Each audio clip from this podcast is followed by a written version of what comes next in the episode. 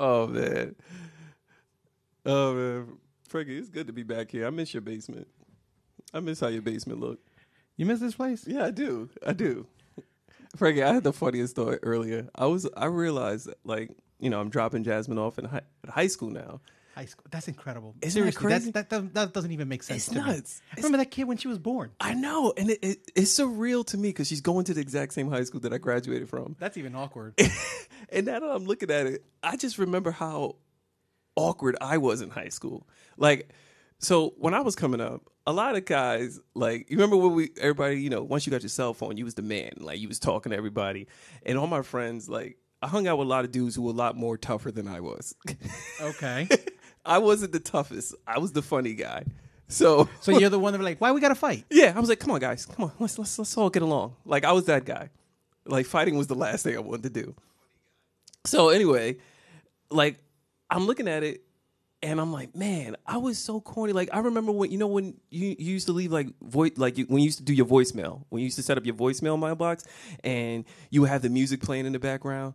And I used, I remember my friends just being way cooler than I was. I don't know if it's because they had a big brother growing up.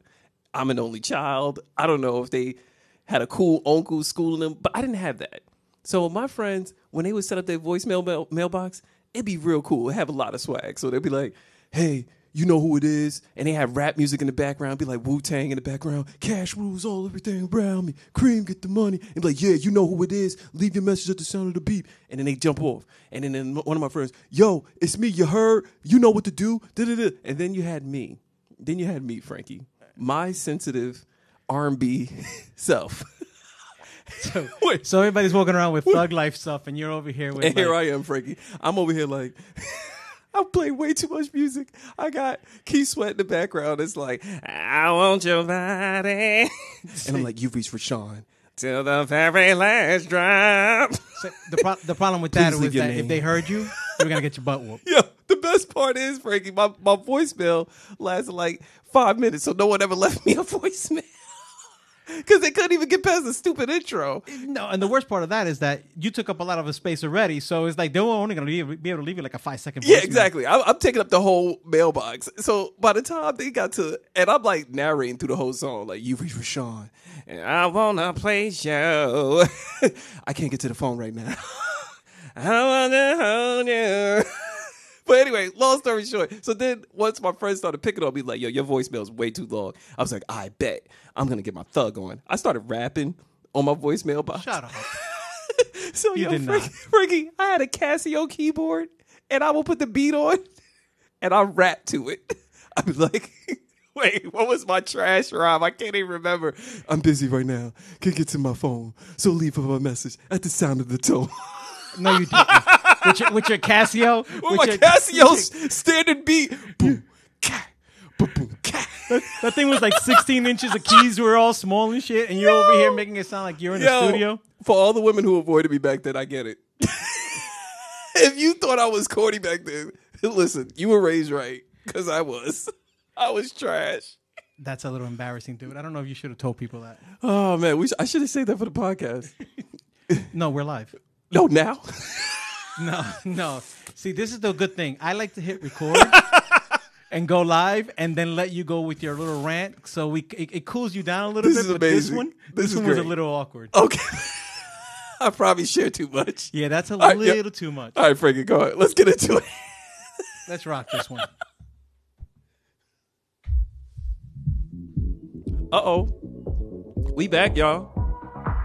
Oh yeah. Let's go. We've been going for a minute, Frankie. Yeah, we're back. Uh. Uh huh. So it told you that we won't stop. Yeah, gotta get the energy right in here.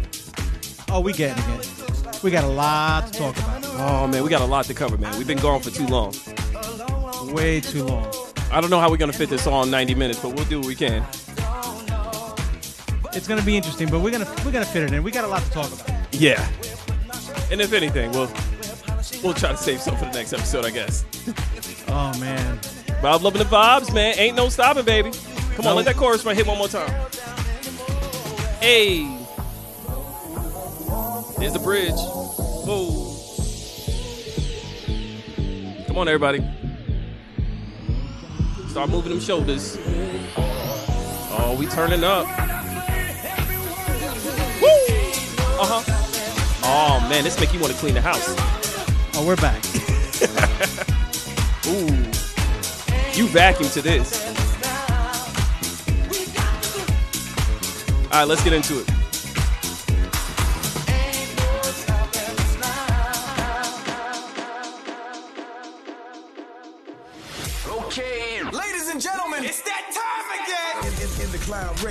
Proudly present, present Life Lessons with Idiots We finna crank it up, hey. And we're here, yeah. with your host. I'm your host, Rashawn, with my boy over there, Frankie. Come for the music and comedy, but stay for the lessons. They're not the smartest in the room, this is what pissed me off.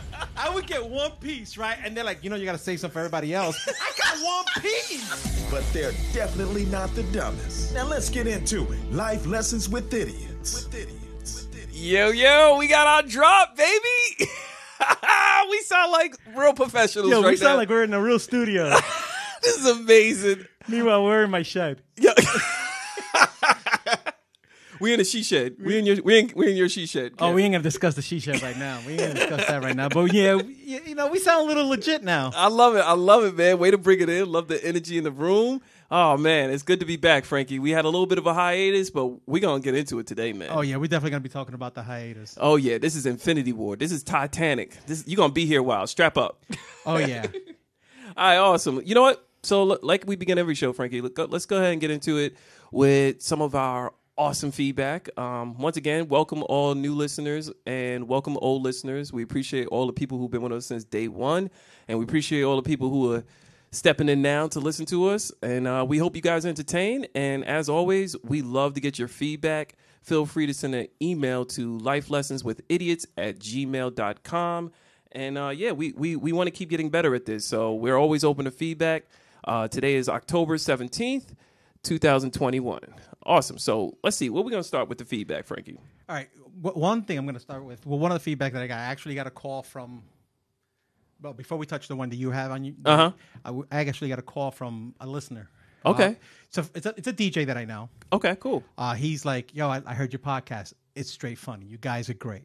Oh, awesome. You guys, you, got, you can tell you guys, you guys have chemistry. Everything's working well. You guys have something. Just keep it going."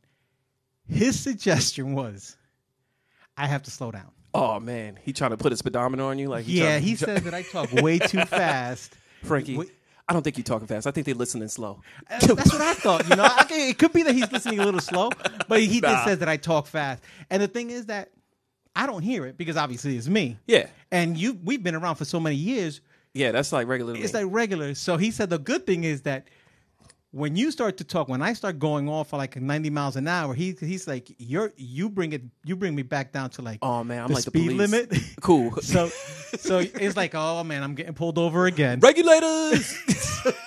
So he told he told me, yeah, you got to slow down. You just talk way too fast. you know what it is? It's probably because when we get excited, eh, you, you just can't help yourself. You just start, you put that junk in, But how- in how- eighty. But how can you not get excited? We're sitting here, Cracking right? jokes. Cracking jokes, talking about stuff that nobody ever heard of, like Yeah. us talking about. You know, it's just like we're feeling comfortable. Yeah, this is a rude awakening for my mother-in-law. God bless her. I Oh my her. god, dude! There's there's some people. So another thing I got real quick was there's like another DJ says to, said to me. So when you do your live DJ show, you hate being on the mic. You're the worst one. You do not have a voice. You for all about the music. You don't do any of. Like, like, come on, get up, everybody. So, so he'd be like, you know, he's like telling me, he's like, oh, Frank, you know, you're like a quick shout out to the room, you know, and uh, uh, to this guy, you to like the that dude guy. from Wonder Years. yeah. So, but he's like, but on, but on your podcast, it's like you're normal. Oh, But yeah, because I'm not talking to myself. I, you know, I'm like, I have somebody I can look at. You know, it's like I can see your facial expressions, and he's like, yeah, but you need to take that to the other side. I, I see. That's a, that's a good critique. That's a good critique. I, I like it. I will like it. take it. but it's, it's it's still funny that I got two. You know, so I guess they want me to do more talking while I'm DJing and mixing versus me playing music. I don't No, no, no. Save your voice for here. exactly. You ain't lying. awesome, awesome. Nah, I appreciate the feedback. Um, and we got guess what, Frankie? We got our email. We got an email from one of our listeners. I don't know if I should say the name. In fact, I don't know if I could say the name. But uh, you can say it. It's Milagros. Milagros. Man. All right, cool. Uh, so she said, Great show. I just started listening. I love to know how you guys get over the hump of venturing into something new or entrepreneurship.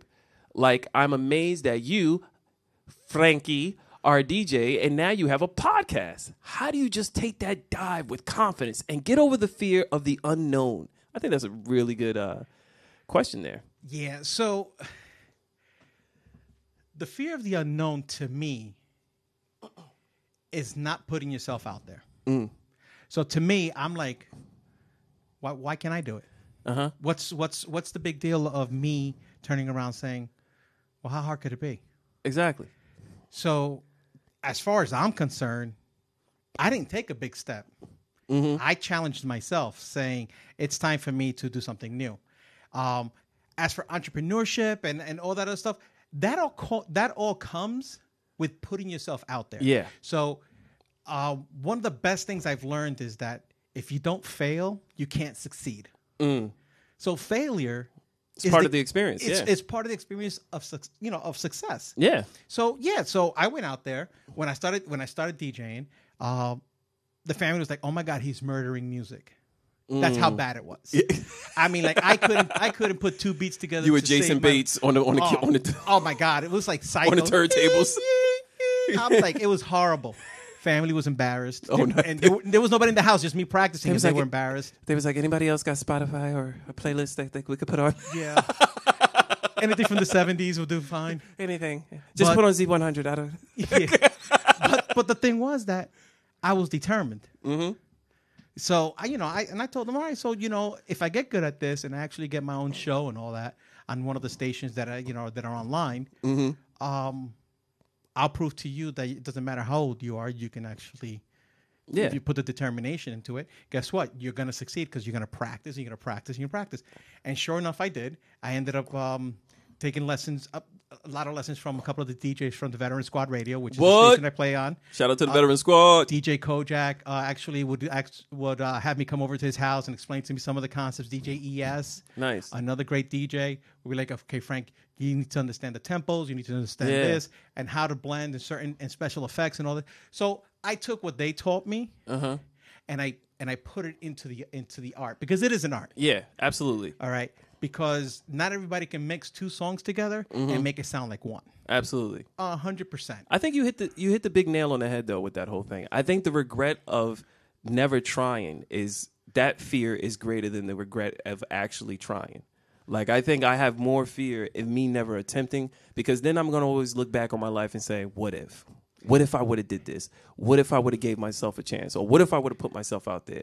And that's the worst kind of thing because then you run into a bunch of people who see you, know your love for a particular craft, whether it's music or whether it's drawing, whether it's dancing, and they just look at you and they hit you with that that line that I hate to hear is, you know what? You have so much potential. Because then it looks like, thank you for recognizing my potential, but that just means that it was potential unfulfilled. Exactly.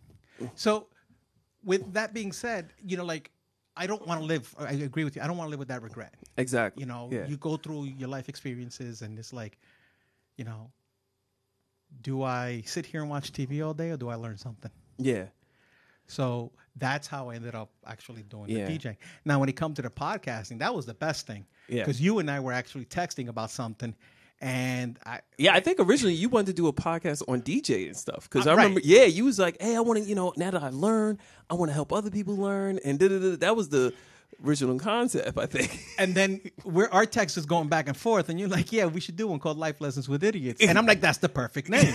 Let's do this."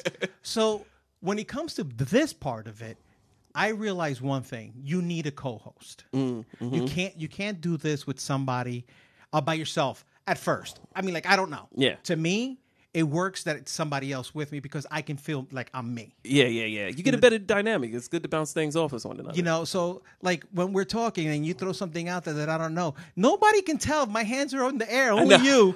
If if you know Yeah. if you you know if you're here. yeah, exactly. You know, if you're by yourself, nobody knows what's going on. So that part of it was the connection that I thought I think that was needed for uh, for this to launch. Oh, absolutely. So is this something that you can call like entrepreneurship? Yeah. Yeah, it could be be, be, be It- the it could beginning of one. But it's the beginning of something. But Mm-hmm. not letting the fear of what other people are going to judge you by is the most important thing. Because I really don't Mm-hmm. Yeah. care. I, to be honest, and I'm not being disrespectful to anybody. Yeah. Because trust me, I respect everybody. But if I was to go based on what other people think I Oh, should you'll be never doing do in anything. life, I will I will be a failure. Exactly. And that's the big thing. I do feel like every single person, I know we're getting really deep on this one question, but I really feel like with uh, every single individual, you're born just as unique as the fingerprint you're born with.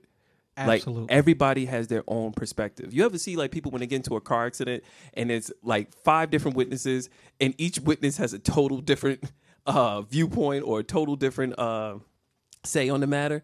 And that's because everybody has their own unique perspective. And I think everybody has their own unique gift that they could bring forth to the world. So the key is trying to find out what it is that you love to do and what is it that you can bring forth to the world and how could it benefit others. You know what I mean? So I always feel like if the big part of the reason why I wanted to do this podcast was to not only just have a great outlet to hang out with my boy and and crack jokes and laughter, but I also wanted to drop a few gems that I've learned throughout my life experiences to help anyone out there and also help my kids who are listening. Um, because I want this to be something that they could look back on and be like, "Dag, oh, my dad told he did say this, he did say this, he dropped the gem here." And even though in between the laughter, I hope people take away some of the the cool lessons and the the few gems that we got in place and uh, you know, come away, but you know, a better person and and don't repeat the mistakes that I made. Yeah, you know, and, and that's and that's the key. I mean, one of the reasons why we keep it the way we do, and you, Mm-hmm. and a lot of, and I listen, I listen to tons of podcasts, and people love to drop the f bomb, and they love Yeah. to because they think that that's what's needed for the attention to be Exactly. able to. We don't need that. You I don't you- think so. I think you, you might I might slip with a couple of words, you know, here and there, but nothing that's going to be disrespectful to yeah, anybody. and it's not going to be explicit. No, I, it's I, not. I don't, and I don't knock anybody that wants to go that route because that's how they communicate. But I do think I like the way that we're able to keep it very Will Smith friendly. you say Will Smith. Fresh Prince friendly. keep it very. I would say Bill Cosby, but we can't do that. Again, we can't go there. We can't go there. We He's can't talk about dir- Bill. another dirty old man. Yeah. Oh man, but no, awesome feedback. Thank you very much, Milagros. Uh, much appreciated. And again, if you guys want to send an email or send uh, feedback, or you guys got questions, feel free send an email to lifelessonswithidiots at gmail.com.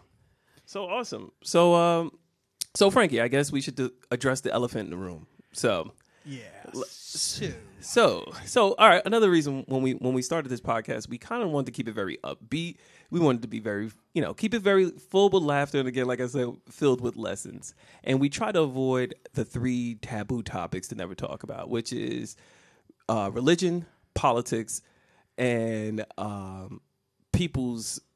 What is the other third taboo? Is it salaries, money? money. But I've been talking about money because But no, but that's no longer a taboo. But but you're, you're talk, but you're not talking about their money. You're talking about making money, Making money, exactly, which is, different. totally different. Which is totally different. But those are the three taboos, and unfortunately, uh, we have to touch on one of the taboo topics. Yeah, we're gonna touch on that. And um, first, I want to tell you right now that there's gonna be people that are gonna listen to this podcast, and my phone's gonna get blown up Okay, because nobody knows what happened the last three weeks. I've been getting Yeah. messages when's the next recording, when you guys are gonna go live again, and so on and so on. And I didn't put anything out there because when it comes to certain things of my life, absolutely. I like to keep Keep it to me. personal. Keep it private. and- because because it's very important. It's very important that I don't put stuff out there uh, because I do believe in positive and negative vibes. yep. I totally believe it. Wholeheartedly. So um, if I put something out there, uh, you know, I don't want the negative vibes, and I don't want um, opinions of other people to try to jeopardize what I'm going through at the time. Absolutely.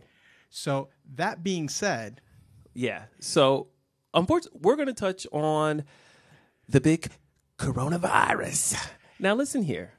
I don't think that really falls into one of the three taboos, but unfortunately, the virus has gotten politicized because of our current society. And I'm not going to go too much into the weeds. In fact, I'm going to let you start off, Frankie, and let's see where we take this.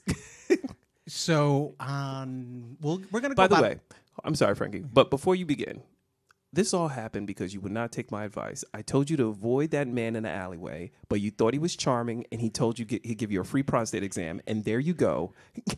but I had to pee. so no, go ahead. man. no. So what ended up happening was, and I have no idea how it happened. Mm-hmm. Okay, I I got COVID. I ended up in the hospital for a week. Yeah.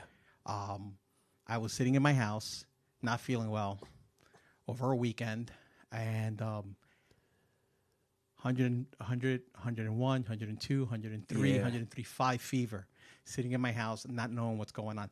Me thinking that I mean maybe it's the flu. I don't know. Yeah. I, and I really didn't know. So, um, I went to the hospital, right? And um, they turned around and they told me, you know, uh, you you tested positive for COVID. You need to go home and quarantine, thinking that it wasn't too bad because my my levels were under somewhat control because you know they, Yeah. they take you to the hospital, they give you medicine. It's, you know, it, Yeah. it's going to help. yeah. Yeah. So they sent me home. Following day, okay, I'm sitting here and I have one of those oximeters. Yeah. Yeah. Yeah. Yeah. With test. Yeah, Yeah. test your, you know, how much oxygen oxygen, levels. Yeah, oxygen mhm. levels are.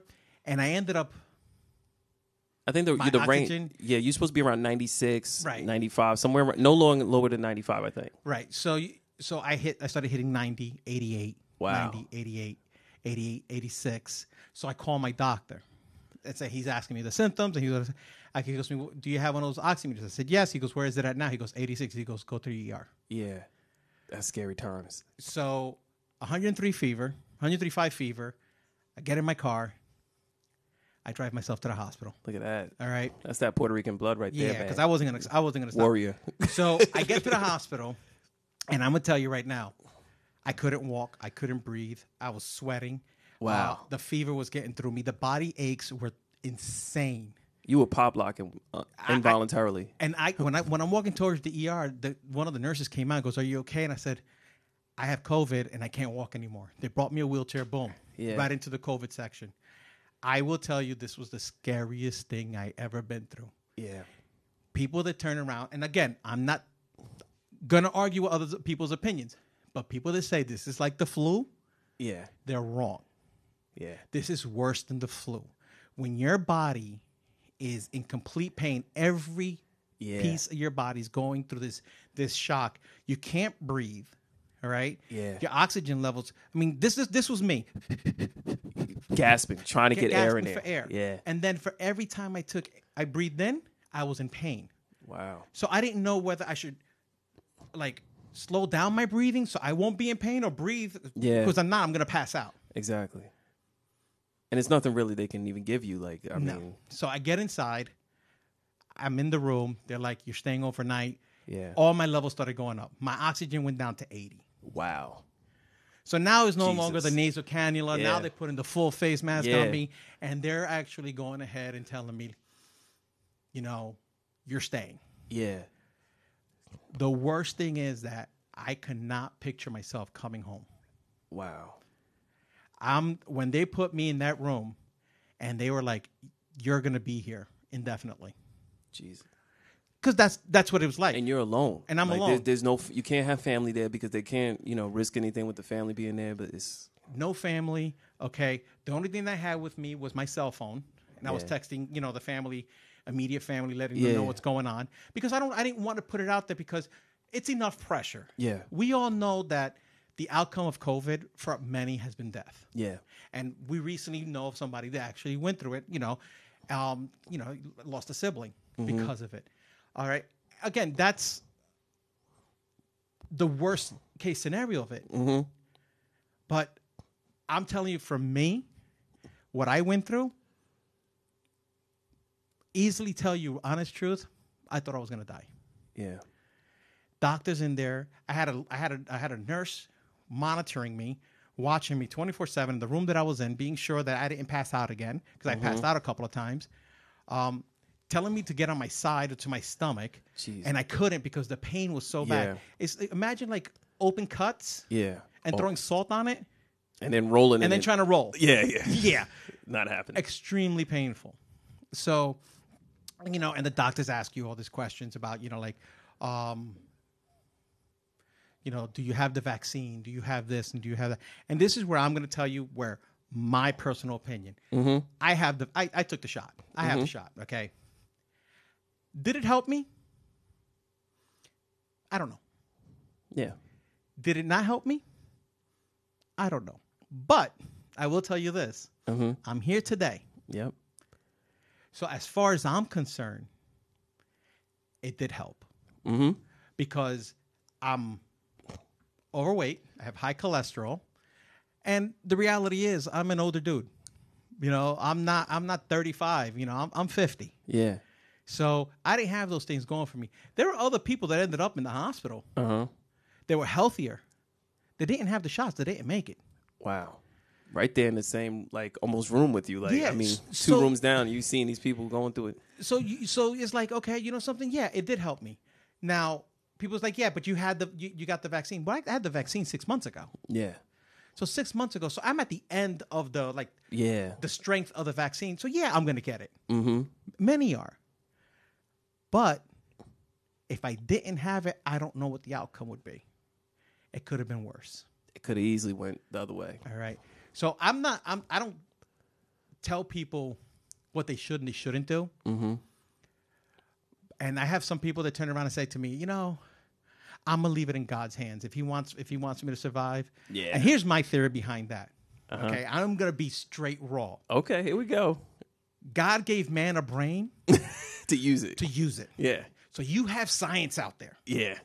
Th- th- This thing, science did not come from somebody else. God gave them a brain. Yeah. Okay. uh huh. So Use the information that is Okay, out so there. Mm-hmm. here's the science. God said you're going to help heal people. You might not be able to cure everybody, but you're going to get enough to keep them going. exactly.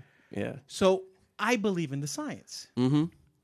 So if it, if you don't believe that this is going to work for you, do me a favor. Don't drink aspirin. Yeah. Exactly. Tylenol. If you got high blood pressure, don't take your blood pressure pills. Yeah. You know, because guess what? That's the science, the saving Exactly. people. And those people that are turning around and telling me, oh, I have God on my side. Here's what I'm going to tell you Mm-hmm. God is really telling you that He taught man how to use his brain Yeah. to come up with a vaccine to help you save your life. If you think that God's not sending you a sign, Yeah. you got problems. Man, you cooking with fish grease today. I, I wasn't expected to go this far, but you know what? You know why we did? Come on, I'm gonna get in the sauce with you. So I'm also vaccinated, and I made that decision. And this and I, and this is coming from a person who never had a flu shot, never believed in any of that. Always relied on my own immune system to take care of everything. Um, but when this virus came about, and I got coronavirus last year, the week of Thanksgiving. Fortunately for me, my case didn't get as severe as yours. Um, I I had I did have the chills, I did have the aches, um, and I did I was very fatigued, and my energy actually didn't come back for like two or three weeks. Like I didn't like where I felt normal again. Um, my wife lost her taste for easily over seven months uh, before her taste came back. So um, yeah, we and my, and my son got it and my daughter didn't. So um, the reason why we went ahead to get vaccinated because I know a lot of people who got it and they say, "Hey, I don't want to get vaccinated because I got the antibodies. I don't I don't need to get it because I have it in my system." And by all means, I'm in no position. I'm not a scientist, and I'm not one to try to convince people to say you should get vaccinated. However, I chose to get vaccinated only because I actually sat down and joined web webinars where they had different doctors and different scientists go into details about the trials that they ran. They went into detail about uh, the number of uh, adverse effects from people who have taken it. And to throw a stat out there, I think you brought up Tylenol and ibuprofen. I think I looked up and it said like 16,000 people die a year over aspirin and 100,000 and are hospitalized because of aspirin because people don't know that aspirin actually has adverse reactions to your gut. Now, the vaccine, the number of deaths, and again, not all these deaths are because of the vaccine, but they are linked to it because these are people who are vaccinated and they still died. I think the number is half of that. It's like around eight thousand from from as of September something. Right. I looked it up because I just wanted to get an idea, and I always check on this because I always hear people say, "Hey, I'm not getting vaccinated because you know you could die and you could have this kind of reaction."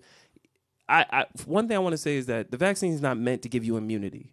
Is not it's to protect you the same way as if you was in the car and you had to wear a seatbelt.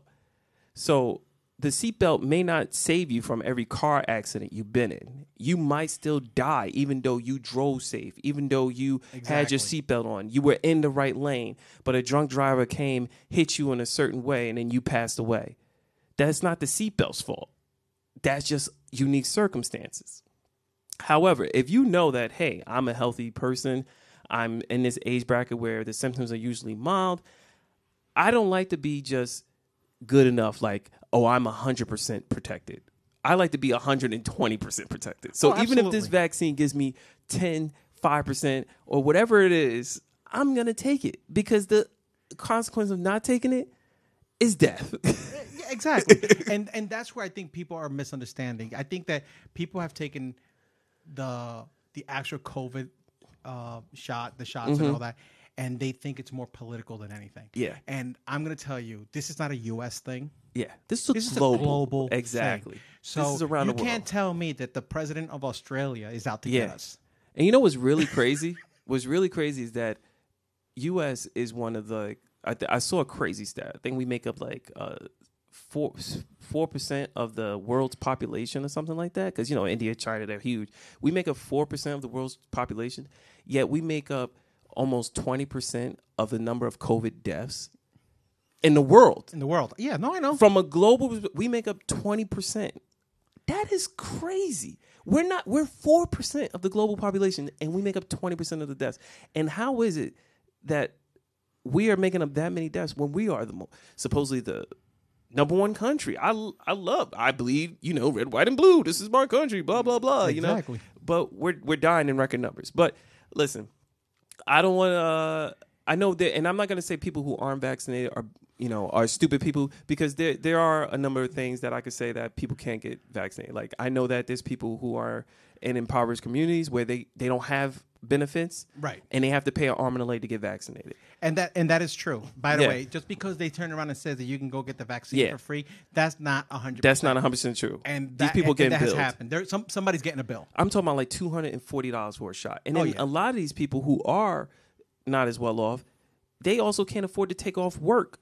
You know what I'm saying? They can't take off work to go get a shot and then be sick for a whole day or whatever until their body recovers. They they because they're living check to check, so they can't take that time off. So I, I do think there are gray areas of people who can't take it. Um, and I, I feel and I sympathize with those people. So I think there's things in our country that we should do to help those people who who can't get it that want to take it. Um, but that's a whole nother story. So Yeah, my opinion is is like you know ev- do your due diligence. I know that people fear what they don't understand, and a lot of people hate what they fear, and you fear more so what this vaccine could do rather than what it could be for as a benefit for you. It's always easy to find the negative article or the negative take on getting vaccinated, just like it is on finding a negative in anything. Oh, and absolutely. unfortunately, the negative spreads faster than the positive. Always. And that's just what life. Yeah. Rumors, whatever it might be, A the conspiracy goes theories. farther than anything. You know what it is? Why tell the truth when the lie is more entertaining? Absolutely. So that's my hot take. Yeah. So, listen, there are people out there that are anti-vax for whatever reason they are, and I'm fine with that. And there are people out there that don't want the shot because they just don't feel like they need it, Mm-hmm. and that's and that happens, and that has happened. But if you're not going to do that, okay, I learned one thing: strengthen your immune. Exactly. drink those vitamins. Listen, I wasn't taking vitamins or anything. Yep. Now I'm popping them things before I even speak to anybody in the morning. You know, I'm like my vitamin C, my vitamin D, I got my zinc, I got my probiotics. I'm drinking Yeah. it because that's gonna also help you fight it. And as you get older, you're gonna Mm-hmm. realize you're going to need more of that than anything else. I just find it always ironic when people be like, I don't want to take that vaccine because I don't know what's in it. They're trying to. I'm glad we got over the microchip era because I was just like, fam, the microchip in your system. I'm, you think the government's tracking you? What they need this shot for you to take to track you? Your cell phone and your social media gives them more information than they'll ever get on you, and you gave it voluntarily. You bought the phone. Yeah, You- don't, you- don't you read that fine print? Nobody reads the fine print, right? No, no. And then it says, "Oh, we're going to give you this phone for one hundred and ninety nine dollars, right? But you got to trade in your phone." But on the bottom line, somewhere in the really, really small print that you don't even see, it says, oh, "We're also give, you're also giving us the right to. exactly To your to distribute and distribute it. But you want to know why? Because people want stuff for free. Yeah. How do you think Facebook gets paid? It's not through the ads that no one clicks. It's through your data. Yeah. You take a picture. Guess what? They got a background. They're looking at your background. Do do, do, do, your- do an experiment. Mm-hmm. Go on Facebook, right? And then while you're on Facebook, open another browser page. Okay. Yeah. And search something like I don't know, uh, fire alarms. Yeah. Then go back to Facebook. Yep. and how many fire alarm ad- ads are you going to have? Oh, absolutely. Because they're reading your data. Exactly. So Not if only you're that- worried about that, They're partnered with Google. Google Ads. they all are. So if you're using every Google to Google everything, which is what I do, yeah. Everything that Google's has, all your history, everything that you ever search for. So if you're searching for that mole that you don't know where it came from and why can't you get rid of it, you're going to see mole cream Yeah. coming up Absolutely. on your ads. But that's what it comes down to. Yeah. It's like this is this is where we are. You know, you know, people are like worried about the microchip. It's not the microchip. You know, Yeah. you're being followed regardless. Yeah. Okay. It's about you getting better. Exactly. Okay. The vaccine's not going to be something that's going to be that's going to be a one time shot. It's like the flu shot. Everybody, Yeah. every year you're going to have to get it. Yeah. Every year you're going to have to do something to protect yourself. Many people get the flu shot and die Yeah, exactly. you know between i think between 2019 2020 they said ab- about 52000 people died of the flu Yeah. this is not this is during covid Yeah. Bro, I you know what, you just reminded me of something. I, I really recommend every every person. I, I think I told you I text you the time of the pandemic. There's a game that you could download called yeah Plague. i'm not playing that that So was for- the most disturbing so so for people who don't know, the game Plague, you could download it from any app store, game store, and the game basically puts you in the role of a virus of your choosing. And you are in the game a virus trying to spread yourself across the world before the humans could come up with a vaccine to eradicate you. So it could be you're as the vaccine as the virus, you're making yourself more resistant to antibodies, you're doing all these things and it's a game. And you're trying to spread before the humans get you. If you don't understand how viruses work or how they mutate and how they dev- become worse over time and how the symptoms make worse over time, play this game. You'll get a good kick out of it. You'll be killing people in the game. I know it seems kind of sadistic, but it's educational because let me tell you something. I knew nothing about mutating viruses. I knew nothing about uh, all the different plays of of how a virus will resist certain antibiotics and stuff until I played that game. yeah I, I so i downloaded the game I know, I told you. And I was said, like- download the game. So and this I- was at the peak of the pandemic. This was like in March last it's like year. March. Like, "Yo, Frank, you gotta play this game." I So like, "Yeah, download play the game." game, and I, I play the first one. I'm like, "What the hell am I doing?" right? I'm So killing civilization. So I'm like, and then I'm like, all right, I, you know, every, a lot of people survived. Uh huh. Yeah. Right? So then I'm like, I played it again. Yeah. So I'm like, oh my god, I gotta go to Australia. I know. no, I, I always started in India. I was like, ooh, poor country, a lot of people. It's gonna spread. So, but but exactly that, and they actually show you how the mutation was going through. you know? Yes. And I'm like, it's scary, but you know, the crazy thing is that that's exactly what happened here. That's here. exactly what happened here. Okay. The surrealness of it all is crazy. Like you, you think it's just a game, and then you realize you're living this, and then you realize in the game the humans were more equipped to deal with the virus Yeah. than actual society. yep, you're absolutely right. But yeah, man, that that's pretty much our hot take. Um, well, that's my hot take. I don't. Um, you know, I do. I just advise everybody do your due diligence. I hate when I see on Facebook was like, I did my research. Like, where, where did you go? Are like. You, did you do more research than the scientists who developed it? Like, I mean, and again, to each his own. Like, I'm, I don't, I don't, uh, I'm not here to convince or force anyone to take it. I'm unbiased. If you choose not to take it, that's the the blessed thing about our country. You had that freedom to do so. But I just hope you did your due diligence and did your research and made a decision that's good for you. You mentioned before how taking vitamins and stuff, right? Uh, my my a friend of mine is a person who doesn't believe in any immunizations or anything. Takes nothing but organic stuff. Uh, her ki- her kids take nothing but organic stuff, and they take vitamins. And this is a person who lives by that truth. So like this person made their entire lifestyle to avoid all the things that we have in our sodas and everything that we have in our foods. Everything is all organic.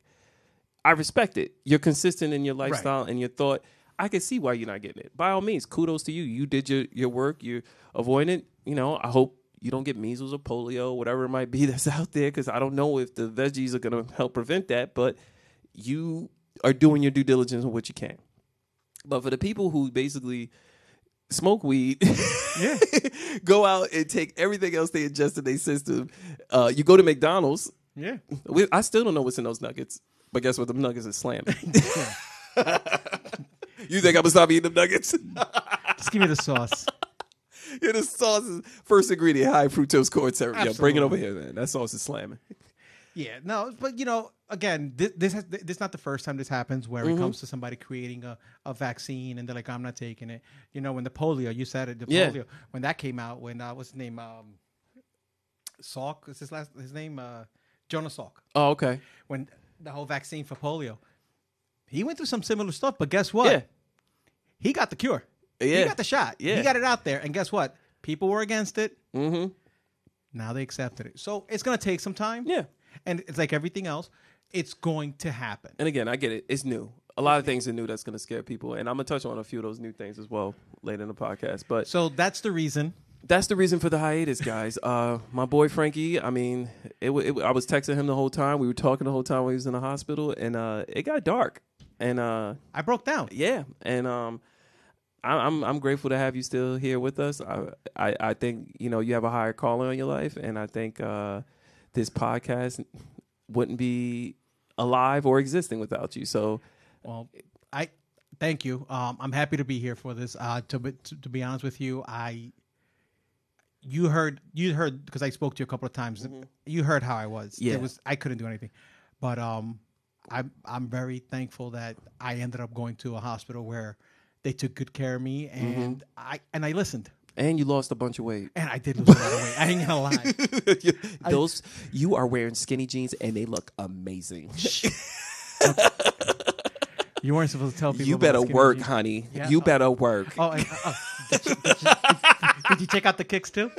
Oh, shiny! Ow! yeah. Look at those Nikes. Oh, they look. Oh, he came here clean. Look, I come here and see Frankie. He over here looking slim and trim. Aventura. Yeah, no, I. Let me tell you, it, it takes you down because Yeah. one of the things that ends up happening is you end up losing your appetite. Yeah, yeah. So I think we beat that one up. All right, we beat it up, guys. We're gonna get something fun now. You know what? S- Since I'm sitting here complimenting you, Frankie, give me off the top of the head. Let me just ask you something. What's the best compliment you ever got from a woman? Ooh, you know what it is? Because I don't get compliments. Like women, like even coming up, I never like most Best, of my best compliment I yeah, got from a best com- woman. Yeah, best compliment a woman has ever said to you. You have a beautiful family. wow, they, wow, what do you do? Your kids are beautiful. oh my god! and God they say bless. like like like, like if you I made was- that? Yeah, it's like it's like yeah, I add a little salt to that, you know, Yeah. some, you know, some Worcestershire sauce, you know, and I made them. Yo, uh, spot on, spot. Because you know what it is, I, like I want, I want, I want to have like, like I've never been the guy that like women would, like that women would go like crazy over. Like it, it's funny because like I was watching Aquaman, and my wife saw Jason Momoa. Okay, Let me just say, she loves Aquaman, and I don't think it's because of his swimming. somebody got some explaining to do. Listen, listen. We we watched Avengers. We went through the Disney timeline, uh, Marvel timeline, and uh, you know when Thor stepped on the screen, she gasped. And she said, and she said, "Hush" to you at the same time. there I am in my house, wondering, do I belong here? But no, I was just wondering awkward? because like I never got the cool compliment. I always got like, oh, he's so nice, he's so funny. Oh, he he has nice hands. I think I think the best compliment I ever get is the fact that they say that I have a really good personality. Oh, not. And, and that's like that's like saying, "Oh, I'm the ugly dude." yeah, yeah, yeah, yeah. Oh my god! You know, I could talk to Frankie for hours. because they're like, "Oh, he understands." yeah, well, yeah. I grew up with three sisters. You know, it's like I, I get it. Bro, That's, I think that's the biggest compliment that I always get. And then the other thing is that everybody says that I have clear skin.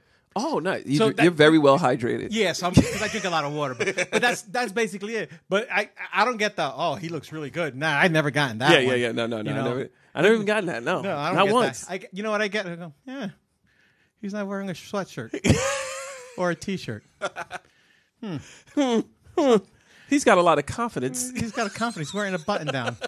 hey, you look good. You look good. Yeah. That's it. Yeah, but yeah. I don't. I don't get those other type of compliments. Never have. I yeah, I get the oh you dress nice. Oh, you know, right, you know what's my favorite compliment? I did get a compliment, and this this happened recently. I'm pretty happy about it because I don't get a lot of compliments, but I got it. Um, I was driving my kid off at school, and as I'm walking back towards my car, someone's behind me, and the woman goes.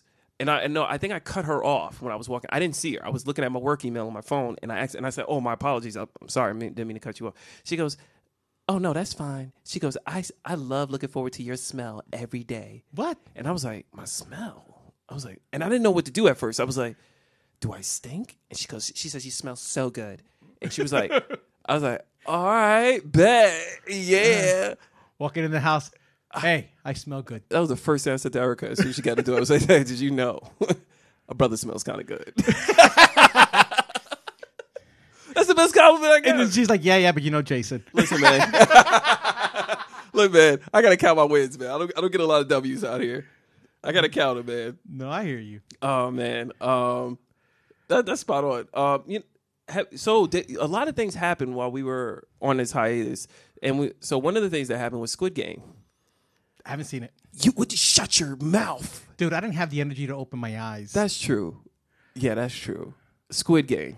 All right, so I'm not going to spoil it because we'll, we'll save it for the next podcast. no, no, you. you- No, I'm just going to tell you the premise. I'll just tell you the basic premise, um, and then we could lead to what, what I want to ask you. Okay.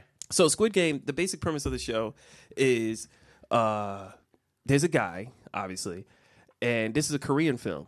And it's the number one streaming uh show on Netflix right now, and it has been. It, it got the most number of streams. And it's a series. And basically the guy is a guy uh who's down on his luck. He's in debt with people with gambling, he's in debt with He's just down and out. He can't see his daughter. He looks like a straight sucker. His mom is sick.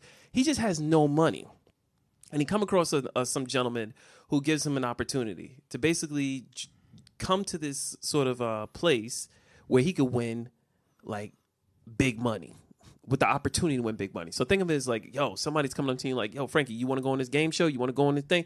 You can walk away with millions. I'm Okay. talking millions, dog. And you're gonna be like, yeah, I'll give it a shot.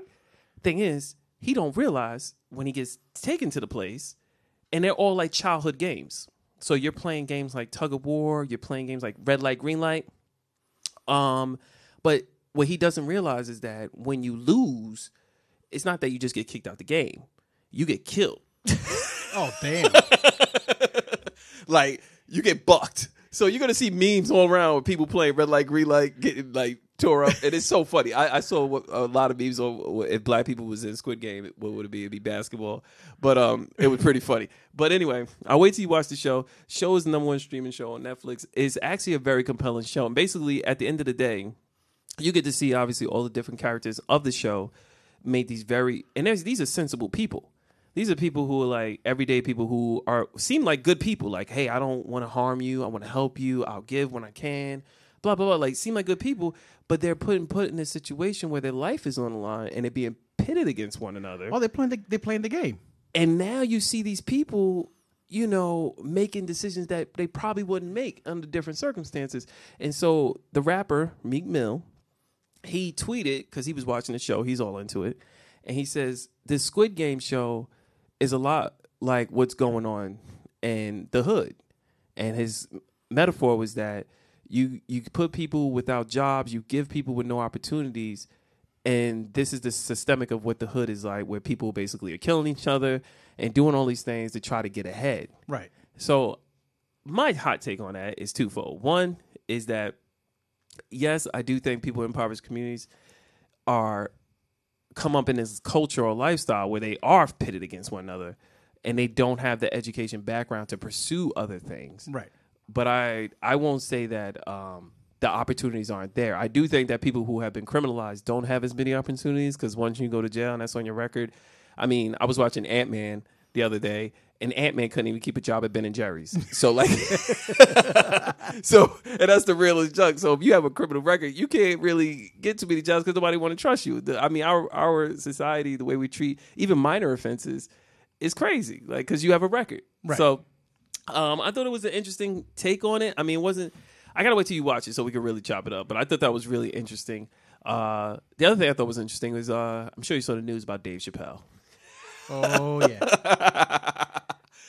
So Dave Chappelle released a stand up called The Closer. Um, so right out the gate, let me just get this out the way. I love Dave Chappelle. I think I agree. he's one of the funniest comedians of our time. And let me so my favorite stand up growing up. All right. Yeah, my favorite stand up growing up is Eddie Murphy. Eddie Murphy Delirious and Eddie Murphy Raw. Two of my favorite stand ups of all time. I don't- agree. I, I, I and I listened to Richard Pryor, I heard Redd Foxx, I've heard Chris Rock, I've heard Garry Shandling. I heard tons of comedians. I'm gonna throw one out there. And we're not supposed to talk about him, but I also listened to Bill Cosby. Oh, I listened to Bill Cosby. was very interesting for that back in the day. It was. Very interesting. if you remember Eddie Murphy Raw, he talked about Bill Cosby. Oh, too. yeah, he did. Yeah, so Eddie Murphy's up there. Dave Chappelle has slowly climbed the rankings, but I don't want to talk about how much my, I love Dave Chappelle. I want to talk about more about the backlash. So in his stand up, did you see it, Frankie? Yes, I did. in his stand up, he touched on uh, a certain community. Uh, it's the LB. I'm gonna mess this up, so I'm just gonna say that the community of Pride, the Pride community. Perfectly said. Yeah, because I I don't know all the letters or or symbols. Right. But yeah, that that community he touched on it specifically the trans community, Right. And they were offended by his jokes. So let me ask you something: When does a joke go too far, Frankie, for you? Like, w- w- what is it is crossing the line for you? Um. I, I know where it is for me, but I'll let you go first. oh man. See, this is when you know that this is definitely improv. Yeah, 'cause Frankie's spinning- I'm like, he's now my spinning hands are it. on my hips. I'm like, what the hell? He's sitting there looking around the room like, "What the? You're just gonna throw these questions out?" Yeah, this is this is how we do our show. so, so I don't mind comedy. Uh huh. I don't mind crossing the line, as long as you have a reason to cross the line. Well said. Okay, because listen, if you heard Eddie Murphy and you heard Richard Yes. Pryor, you heard Redd Foxx, and you heard people other even Yeah. today. Yeah. You listen to was it the Gary Owen? Is the name the, the comedian? Yeah, I think so. Yeah, Gary Owen. Yeah, Gary yeah, yeah, Owen. yeah. Uh-huh. He crosses the line, A lot. but he knows how far he can. Bill go. Burr. Oh my God. Don't even get me started, but keep yeah, going. but they, they they cross the line. Now I will tell you, Gary Owen right now, every so often he's getting beat up now Yeah. Yeah. because I think he's crossing that line a little too much. Uh-huh. But he he has his history. yeah. So where where's the line crossed? It's to me if when you take it personal to a direct person. Okay. So so like I can understand where Chappelle is talking about the community, how they going against him. Mm-hmm. But they're not realizing his job, Yeah. he's a comedian. Yeah. This is entertainment purposes only. Yeah. He's throwing out experiences. He explained about a, a specific person that he Yep. became friends with. Yep. But guess what? It's comedy. Yep. So that's the that's where I'm at with it, Frankie. So for me, I am even more lenient on, to the point that honestly, I really don't think it's uh, offensive unless it's not funny. Well, yeah, you're right. like, because if the joke hits, I don't care if you're making fun of black people, white people, Asian people. If the joke hits and it's It's funny. it's clever, I'm gonna go with it. I'm gonna laugh. I'm laughing. I'm laughing. South Absolutely. Park has for years hit every demographic of people. I grew up with South Park. Yeah. So it's gonna take a lot to offend me. I grew up on All in the Family. Oh, Archie If Bunker. you Archie Bunker, if you don't know who Archie Bunker is, go back and watch that show. That show, it crosses hundreds of lines. not, not only does it cross lines, it actually crossed the line and created other shows. Yes. They crossed the line. The Jeffersons. Yes. The yes. Jeffersons, because Jefferson was the neighbor. Yeah. And then they gave him his own show. And on that show, they crossed the line So- hundreds of times. saying all that, and I do get it. Everybody's the argument back is that Rashawn, things have changed. Things that you said back then, you wouldn't say now. Blah blah blah. I get it, but at the end of the day, it's still the same craft. Like no one was outraged when Dave Chappelle had his skit show and he was imitating white supremacists as a black man. No one was off- offended when he was dancing like a crackhead on his show. No one was offended when he played as a slave on his show. So it was all he he ha ha when he's dissing black folk. But the moment that he talks about this one community, oh, you, whoa, buddy, You crossed the line. we need to boycott Netflix. but what did he we- say? What did he say? You guys forgot one thing. I left fifty million dollars Exactly. on the table This is because he knew where he was, where it was going. Exactly. He knew. He knew how far he can go, but he also Yep. saw what they were doing to him. And all that, Dave Chappelle's established. Like he he's cemented as one of the greatest comedians of our time, and he is financially good. He lives out in Idaho or Ohio, somewhere out Ohio. in the sticks. He it's a community of thirteen thousand, maybe less than that, ten thousand people. He owns a farm. He owns his land. His ki- he has money for generations, and anywhere he go, he could sell a ticket. Absolutely. So if you think you're going to cancel him, you, you're wasting your time and your breath. So I, again, I sympathize because I definitely feel like you can't tell somebody to not be offended about something, Right. Because what offends me, you may not offend me. I may sit here and laugh, and you may feel like that same joke for you was offensive. So, so, so here's the best part of that. So Yeah. you know, you got a lot of people that are going to be going against. Yeah. What, Chappelle, they're going to be going against a lot of people because of what they're saying. Yeah, But what they tend to forget, okay, is that we live in a world of social media. You know how easy it is for a comedian who's financially stable to say, okay, you threw me off of Netflix. Okay, you threw me off of Yeah. Hulu. I'm going to create my own channel, create their own platform. my own platform. Yeah. Guess what? I'm going to put it out there. Yeah, I'll have my own channel where I can put whatever I want, and I can, and you can't even, and you, can't, do regulate anything it. You can't do because anything it's to it. mine. Yeah, Okay, I'll And throw my own and distribution. you know what's so funny? And there's nothing they can they're going to be the ones listening yeah, because they because like because they like, waiting to find something else. right because like when Howard Stern came on back in the day, Yep. which I'm a big fan of Howard Stern. Um, he turned around and said, "Who were listening to him the most? The people that hated him because they wanted to know what he was going to say next." Exactly. So if they decide they're going to take Chappelle off the air and they're going to take all his Netflix away, uh, specials away, okay, that's fine. But he has the power to turn around and go, you know something? I could throw my own podcast out there. I Exactly. Could just t- take because he owns the rights to his Exactly. stuff. You know, he's not stupid to say Netflix. This is all yours. Yeah, no, he still owns it. he Those owns the his pieces. stuff. So guess what? He can just start it up again. So instead of fighting with him, Either just just ignore it. ignore it. If it's not your cup of tea, just don't drink it. Exactly. So I mean, like that's my big thing. Like if it, if it bothers you, like I don't, I don't get offended. Like for example, I'll never forget Quentin Tarantino when he did that movie Django with Oh, Jamie Foxx. You got Leonardo DiCaprio playing a slave master. I didn't hear no one up in arms. Nope. Did you hear anything from the black community? Like, hey, you can't be saying that. You can't be doing it. No, Yeah. because it was a good movie. It was a great movie. It was a great movie.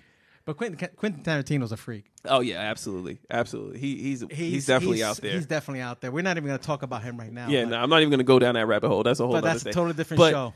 Yeah, like you said. So, what is your favorite stand up, Frankie? What what do you? What's your What's your go to? I already said mine's Delirious and Raw. Which, by the way, if the prod community was to go back and listen to Delirious when early '80s, where he's talking about AIDS. And some of the things that he said back then, and they even asked Eddie Murphy before Coming to America 2 came out. They said, "Do you regret any of the things that you?" He says, "No." At the time, this is what we knew. At the time, this is what I, you know, we made fun of. Like this was like I went based on it at the time. Like he goes, "You can't judge me by what I did said in my twenties versus who I am now." Like, yeah, would I say repeat some of those things that I said back then? Probably not. Most likely not. Oh my god, I just stepped into something else, Frankie.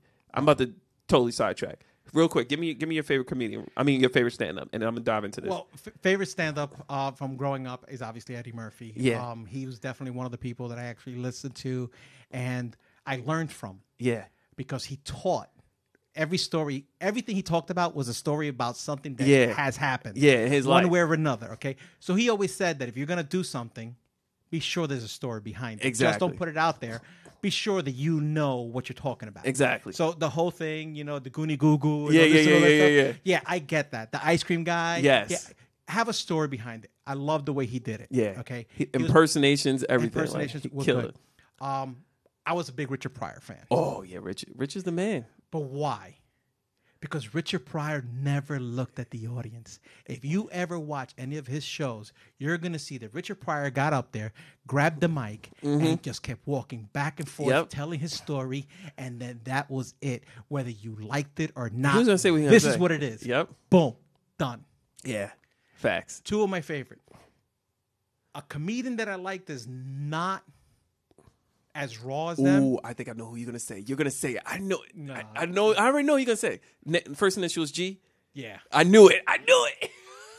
Gabriel Iglesias. Oh, okay, okay, okay. No, who you thought? George Carlin. No, I was gonna talk about Oh. George Carlin, but I'm gonna tell you about George Carlin.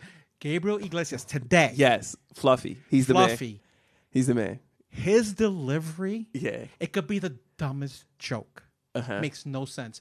But the delivery that this man puts Yeah. on every single one of them, it, It's hilarious. on, He's spot on. hilarious. Yeah. Now George Carlin. George Carlin, bro. Now here's a here's the thing about George Carlin. You know George Carlin was that little train conductor. Yeah, he was on the, the Thomas the Train. He's Yeah. the engineer. He went from George Carlin, yeah, to, to this guy. which is crazy. and then went And back. then went back to and George. Carlin. he was on Sesame Street. Yeah. And then went back. Can you imagine how traumatizing that was for me as a kid? I'm like, to see he's George not Carlin supposed to be saying here, that. going there. Yeah, George Carlin was the man, Gene, bro. So way ahead of his time. That dude is Nostradamus to me. no. So I'm gonna give you my all-time favorite, Okay, go ahead. Robin Williams, and I'm gonna tell you why. This man would turn around, and he says, "I'm gonna be performing at Radio City." Walks in, gets the bottles of water, right? Uh-huh. Takes off the wrappers, the uh, the brand. Yeah. Takes it off, puts it on the table. Says, "Give me a mic." Covered the mic, the logo of the of the company. Oh, he'll cover the yeah. because George uh, Robin Williams said that he will not promote anybody. He wants it to be about him, Yeah. about his stories. There is not a comedian out there like him that went on stage with a piece of paper with a dot that had 20 minutes of material. A dot, Yeah. a period. Yeah. Yeah. Right? And then he'd have like a question mark that took him to something else. Yeah. And that this is what he did throughout his entire career. He each one of his shows was different. Yeah, Robin Williams. He he improv every one of his comedy stand. Not only that- it's crazy. But you take that and then you take what he did in film. Yeah. Oh, Dead Poet Society, dude. Awakening, Aladdin, bro. Aladdin, um oh, Hook. What, what dreams may come, bro. Oh my god, this guy was a genius. This dude you is- believed him. Yeah, yeah. I love Robin Williams. That's that. That his uh death was tragic for me. Yeah, so the th- and the thing is that people don't understand about comedians. They're alone. Yeah. They're in a room with 50,000 people, Yeah. whatever the amount.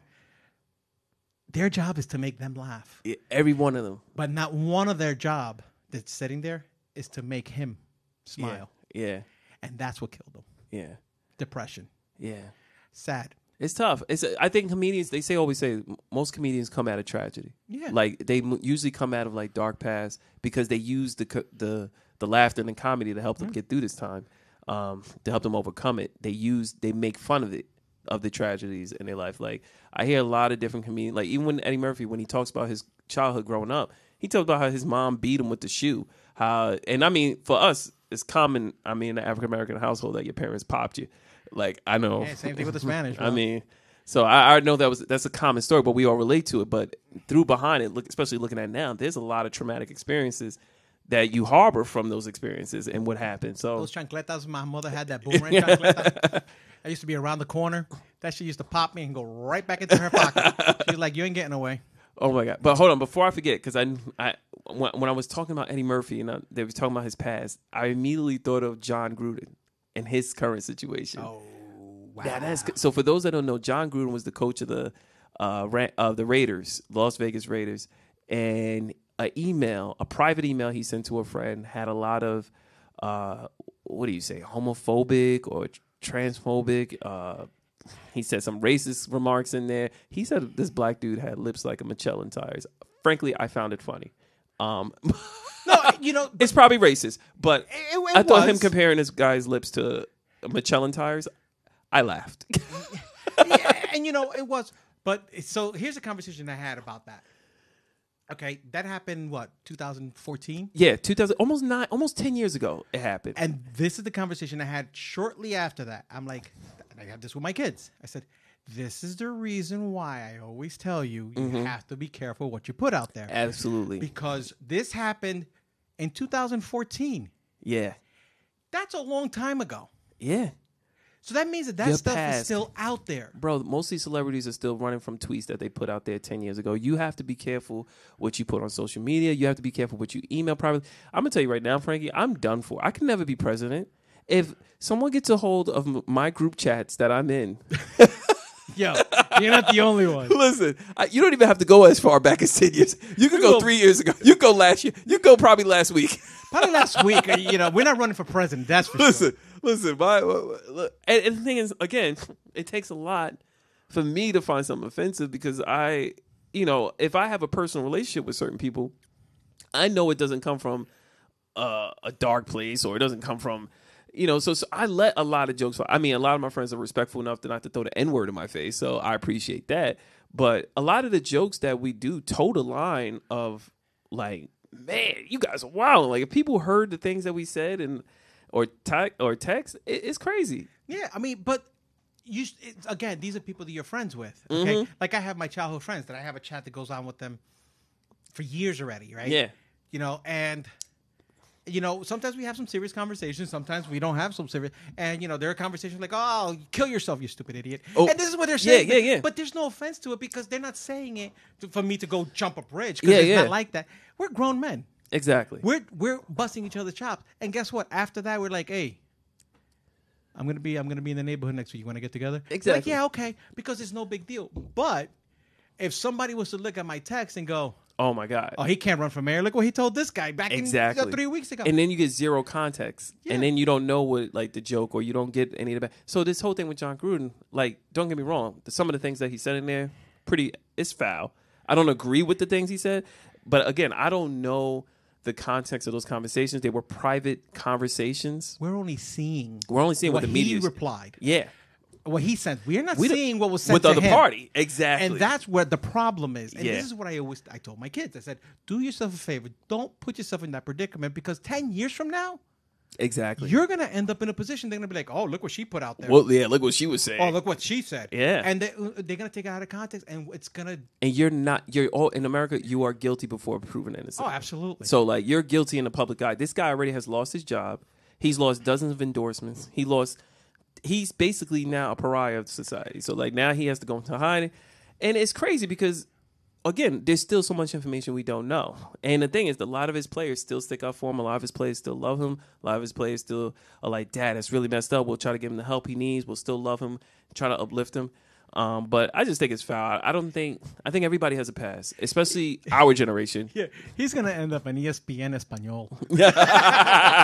he's gonna be like, "Goal, Bro, I don't- that's a don't different think- type of football." But yeah, you're there. I don't think he's gonna be anywhere near sports. I think he's done for. He better go. yeah, And, he might. He might be like a. he'd be lucky he could be a little league coach at this point, Oh, man. They, yeah. they're killing him right Yeah, now. he It's can't crazy. even leave his house. Yeah, they, it's- they, it's- they even said he can't even leave his house, It's and it's sad. It, it really is.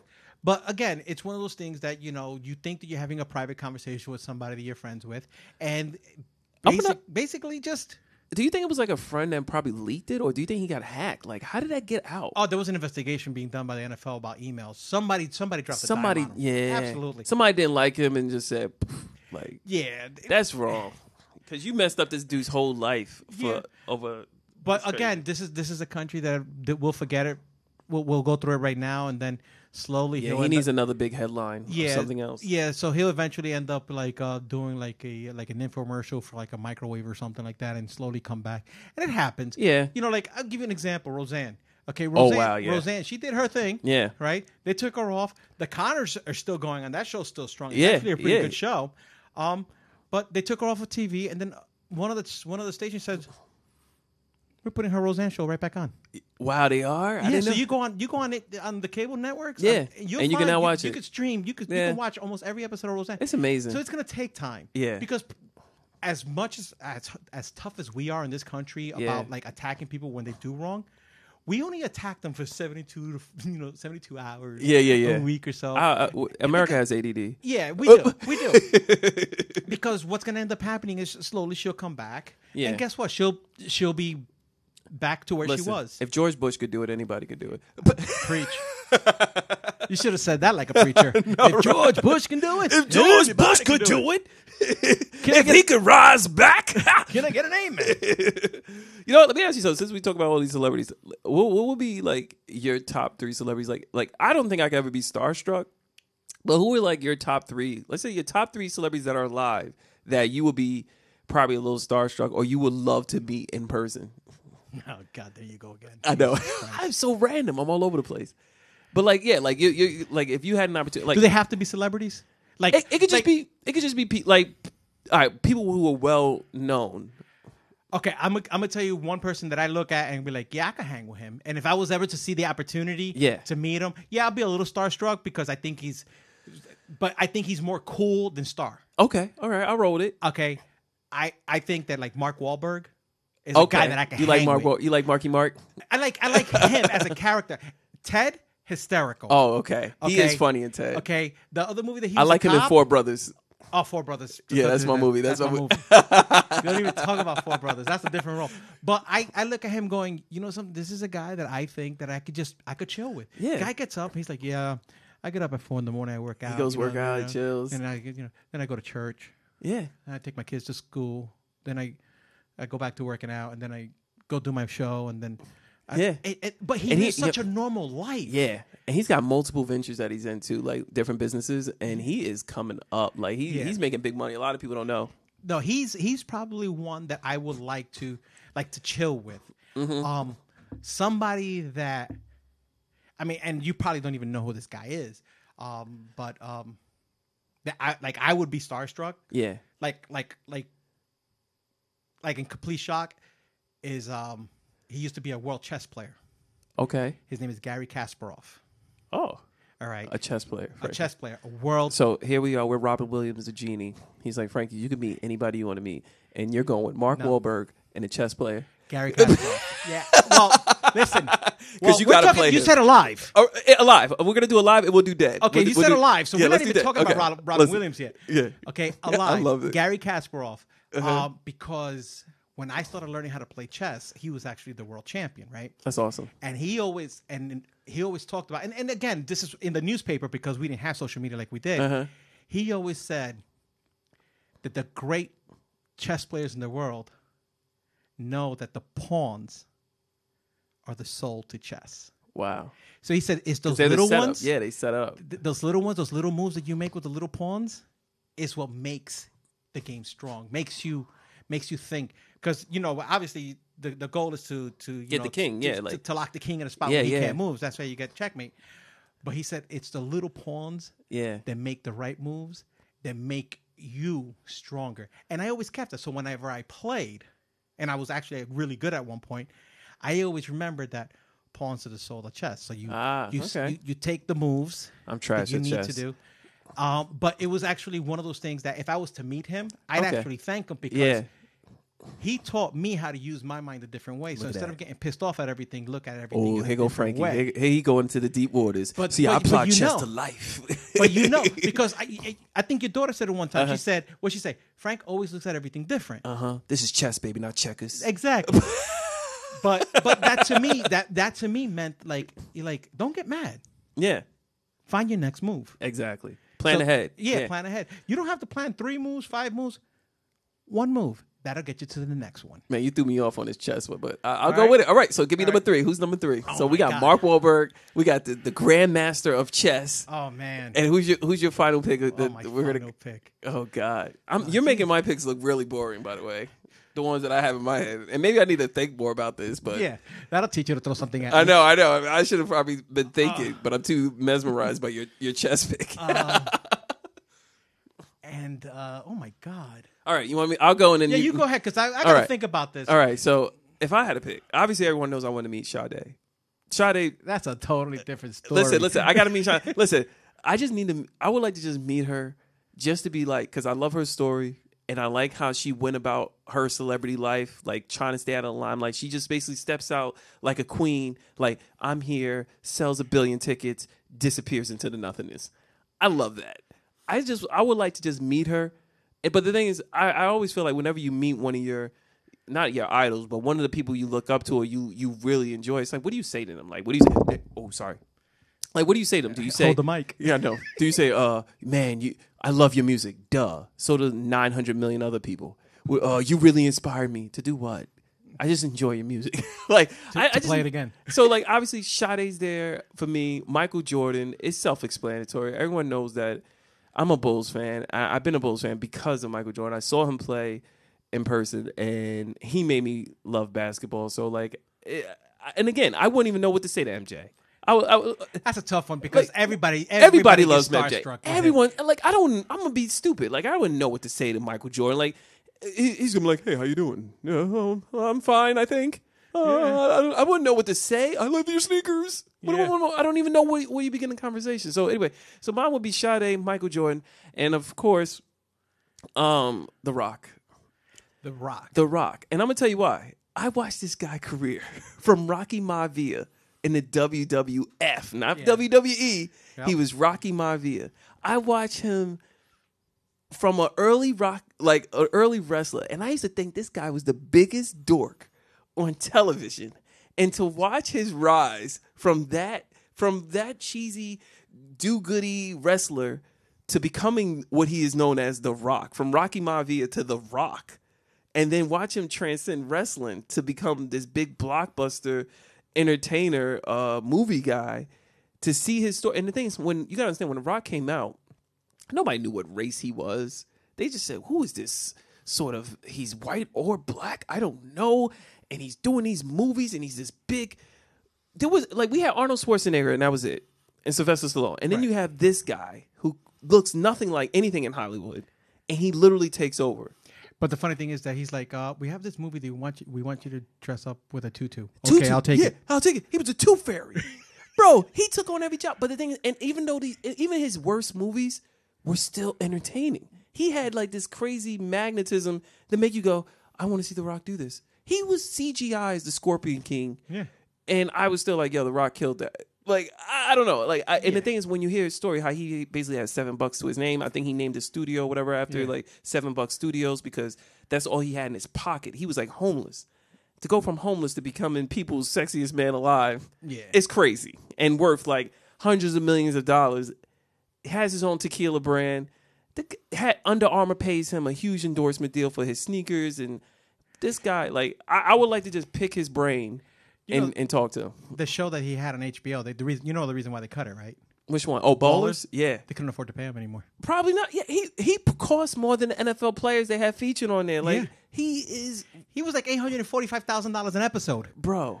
His They were like, we just can't do this anymore. Can we get the Little Rock? it's crazy. Yo, can we get Pebble? Where's Pebble?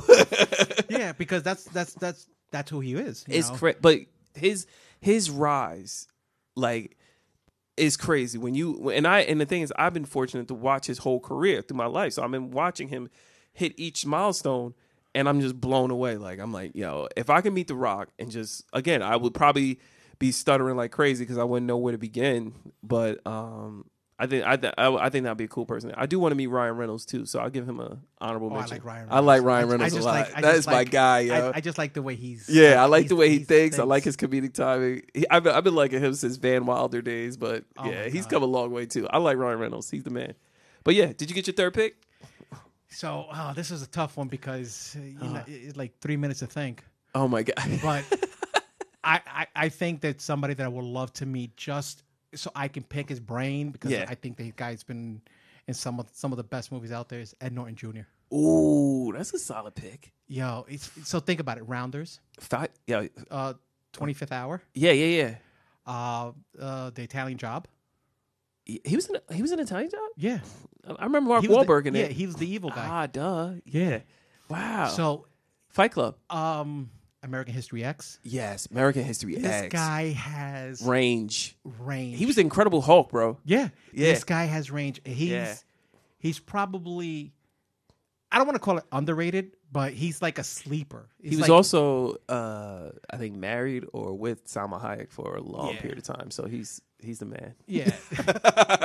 he did good. He but, did good. But his his acting ability throughout like Oh, I, yeah, I, yeah. I would love like the 25th hour, you know, when he's looking in the mirror Yeah. and he starts going in that rant. Yeah. And then he goes, and you Dominicans, you make Puerto Ricans look good, you know? And I'm like, Yeah, yeah, yeah, yeah, yeah, yeah, yeah, yeah. You know, this guy's nuts. Yeah, he he touched Yo. he toes the line on a He lot. He tells of, a lot. That that that rant, American History X was crazy, No. bro. Yeah. That that movie.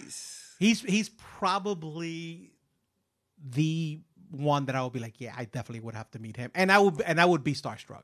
Okay. And I'm not person like that because listen, when I worked in New York, I used to be in the I used to work um in Soho, and RMM Mm-hmm. Records used to be right, right there, and I used to be in the elevator with Celia Cruz, Tito Puente, Marc Wow. Anthony, uh, Victor Manuelle. Wow. uh, all these Spanish celebrities, yeah, yeah. India, I, and I and I met them. I'm never starstruck. Yep. Him, You'll be starstruck. Yeah. yeah, because to me, I'm like, I know the range this guy's gone through. Yeah. Yeah. Yeah. yeah I've yeah. seen what he did. Yeah. And I and I know what he I know that he's restricting himself right now. Like Uh. I, he's not letting himself go any further. And I wish he wouldn't. You know what it is? I think he's waiting for a movie that gives him that freedom because that was part of the reason why he left the Incredible Hulk. He had a total different vision Yeah. for what he wanted I believe Bruce Banner to be, and he felt restricted. Which is why when Marvel started going into the MCU, they replaced him with that other guy. But Edward Norton, his vision for, and like he felt like they weren't letting him be who he wanted to be. Yeah. and that's why he walked away. Like, and that's a million dollar franchise. Like he could have stayed with it for the money, but he was he was thinking beyond. By the way, I like Keanu Reeves too. Keanu Reeves is a different a different breed Yeah. because Not a great be actor. starst- not, not, I won't be a starstruck, but I do want to meet him one I day. do want to meet him because to, to he's more of the um how much are they making? like Let's take care of everybody. Yeah, yeah, yeah, yeah, yeah. exactly. He's that guy. let's make this He's that right. guy. Yeah, he he takes care of everybody. Yeah, he, he's that just I generous, and he just you always hear great stories about his Yeah. generosity and how he is with people. He's awesome. So, all right, give me your three dead, and then we could go into the next thing. All right. So oh man. Your three dead celebrities. You want me to go All right. first? Give me yours because I'm gonna I'm gonna throw you off a little. Oh man, I love it when you throw me off. All right, I'm gonna be real quick because I know mine. Um, clearly, everyone knows I'm gonna pick Michael Jackson. I got to meet Michael Jackson. Mi- Yeah. Michael Jackson is the man to me. You talking about a guy who's a child prodigy who dominated music for not just a decade, but I want to say four decades, and his music is still played. And he basically spawned almost every single artist who is inspired by him, from Ne-Yo to Chris Brown to anybody you listen to right now, even Beyonce all take from Michael Jackson as one, and he's one of the greatest entertainers in the world. I think if I ever saw Michael Jackson perform, I'd probably be just like those people who be fainting at his concerts. I'd probably be hyperventilating. I probably would breathe. I don't know. I'd be just like if man, I like Michael Jackson. Like it would have been dope if I would have been able to just talk to him and just. I know his, his you know. I think he gets a lot of flack because he doesn't. uh He doesn't do social. He doesn't do media well. But I think personally, because hearing the stories of people who actually dealt with him, like Stephanie Mills and uh, Chris Tucker, and people who speak to him, they talk about how funny he is. They talk about how how uh, personable he is, how he get like he's a total different person than how he is portrayed in the media. And I wish I would have had the opportunity to see that. Um, the other person, obviously, is Bruce Lee. Anyone knows me, I love Bruce Lee. You're talking about an Asian American man who left his uh, country of Hong Kong to come here to the United States with literally nothing but his clothes on his back and become a force. And then not only that, he he he was a force in Hollywood at a time where they weren't looking for Asian leads, and uh, he ended up leaving the U.S. because they stole his ideas and and wouldn't let him get a lead role because they thought America wasn't ready for an Asian lead.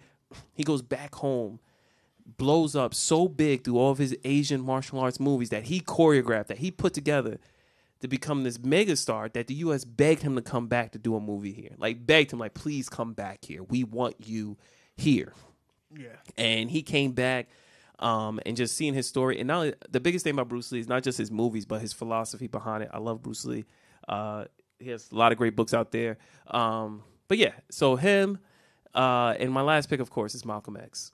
I'm a huge Malcolm X fan. Um, his his and also his story because he started off as a person who as a burglar who broke into homes to go into jail, adopting the uh, the religion of Islam, um, to then realizing the I won't say the flaws, but his sort of uh, perspective about how he viewed Islam was changed over time Right. because he went from being this man of by any means necessary, almost choosing violence as the way to retaliate, to then going to the city of Mecca and meeting other Muslims of different ethnicities. And that kind of changed his scope and how he viewed people and how he viewed the world and even how he viewed his ministry and how that has been changed to do what he wanted to do. So I think it'll be great to just have a conversation with Malcolm X. And I think I'll be pretty starstruck if I met him. So those are my three picks. Who you got? Damn. So, I know. right. I try to go through it quick because I know we're like in overtime, man. yeah, that's okay. This is worth it.